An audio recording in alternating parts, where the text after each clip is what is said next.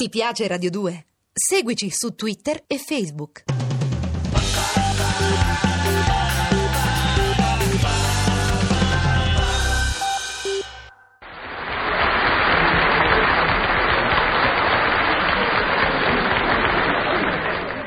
Buongiorno, per il mio corso accelerato di tipologia contemporanea vi presenterò oggi il pessimista. Quello del pessimista, miei fedeli discepoli, è una specie il cui numero di esemplari in Italia si è andato moltiplicando negli ultimi tempi. Di ciò dobbiamo dare atto alle nostre autorità, che si sono adoperate in ogni senso allo scopo di ripopolare questa particolare fauna tipologica che in altri paesi come la Svezia, il Kuwait e il Principato di Monaco è purtroppo in via di estinzione. I tratti somatici del pessimista sono accentrati nel volto, la bocca a parentesi graffa, rivolta all'ingiù, per racchiudere apprensioni, timori, lo sguardo a punto interrogativo angoscioso e la fronte corrugata, alla base della quale le sopracciglia rappresentano gli accenti gravi da porre sulla gravità della situazione. Secondo un celebre umorista francese, di cui non ricordo il nome, anche perché non me ne è mai fregato niente, per distinguere il pessimista dal suo tradizionale avversario, l'ottimista, basta ricorrere al test della bottiglia di whisky. Basta fare osservare agli individui in esame una bottiglia di whisky piena a metà. Gli ottimisti esclameranno: «Toh, una bottiglia di whisky ancora mezza piena». Il pessimista, all'opposto, gemerà: «Oh, una bottiglia di whisky già mezza vuota». Altro segno di riconoscimento peculiare del pessimista è l'ombrello. Ah, il pessimista non esce mai senza ombrello, neanche a Ferragosto in pieno tavoliere delle Puglie. La catastrofica visione degli avvenimenti obbliga il pessimista a premunirsi con molteplici precauzioni che spesso si rivelano perniciose. Prendiamo ad esempio un pessimista che debba partire per Milano col rapido delle dieci e quarantacinque. Il pessimista mette la sveglia alle sei, ma in previsione che non funzioni chiede anche la sveglia telefonica per le cinque e tre quarti. Esce quindi di casa alle otto, pessimisticando le seguenti ipotesi. A. Non si trova un tassì. B. Quando anche dovesse trovarsi, gli ingorghi del traffico potrebbero farlo giungere in ritardo alla stazione.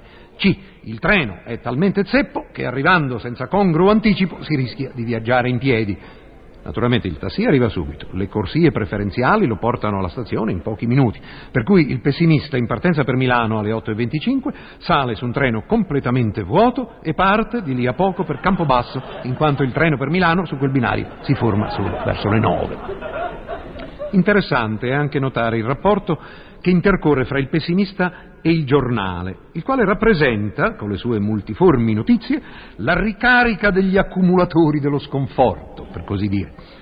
Prelevato il quotidiano dall'edicola, il pessimista intraprende a camminare a piccoli passi, col foglio aperto innanzi agli occhi e leggendo nell'ordine i necrologi, le farmacie di servizio, la cronaca nera, gli incidenti stradali. E sempre col giornale innanzi agli occhi, borbottando ritmicamente, dove andremo a finire, dove andremo a finire, dove... va a finire con la testa contro un lampione. Ricordate, diletti discepoli, che sullo stemma del pessimista campeggia il motto «Oggi peggio di ieri, ma meglio di domani». Perciò in sua presenza non usate mai la locuzione «peggio di così», anche se vi trovaste con una gomma a terra sulla statale Avezzano-Pescaseroli sotto una pioggia torrenziale. Il pessimista, convinto che il peggio debba sempre arrivare, vi dimostrerà tale tesi allorché dopo cinque minuti bucherete anche un'altra gomma, meritando inoltre i suoi aspri rimproveri per non possedere voi, come lui, quattro ruote di scorta. Evitate il pessimista nella sala di attesa degli odontoiatri. Egli può tramutare la fiducia che riponete nel vostro dentista in agghiacciante paura, sottolineando i verosimili inconvenienti cui andate ineluttabilmente incontro, quali la rottura dell'ago nella gengiva, la scarnificazione del nervetto o il cortocircuito del trapano elettrico, evento questo che vi convincerà a fuggire e trascorrere il resto della vostra vita nutrendovi di minestrine. Il pessimista è scettico e incredulo nei riguardi della fortuna. Eccolo quindi a bombardarvi di argomentazioni e teorie per dissuadervi dal giocare il terno secco su Napoli che vostro nonno buonanima vi ha indicato chiaramente in sogno. Il sabato successivo, constatato che il terno non giocato è uscito, non vi riuscirà a prendere sonno se non per pochi minuti, il tempo necessario per risognare la buonanima, che questa volta invece di un terno vi dà una tombola di contumelli. Giusto. Purtroppo mio vedo che il tempo è scaduto e quindi, diletti discepoli, vi devo lasciare. Ci sentiremo dunque domenica prossima, eh, eh, a meno che, a meno che nel corso della settimana la dilagante austerità del momento non consigli l'abolizione di una rubrica frivola e spensierata come Gran Varietà, o a meno che... Eh? eh come? Ah, sì, mi fanno cenno che sto diventando pessimista anch'io e quindi mi affretto a concludere. Come sempre, Vittorio Gassman, sociologo e tipologo di Vaglia, vi augura buona domenica, vi dà appuntamento al prossimo tipo e, come comminato, vi offre questo breve dialoghetto interno di Jules Renard.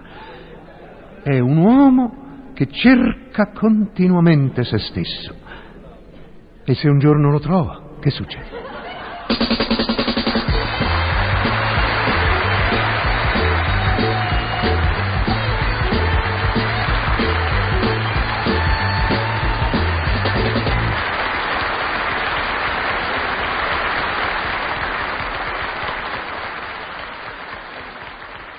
Ti piace Radio due? Seguici su Twitter e Facebook.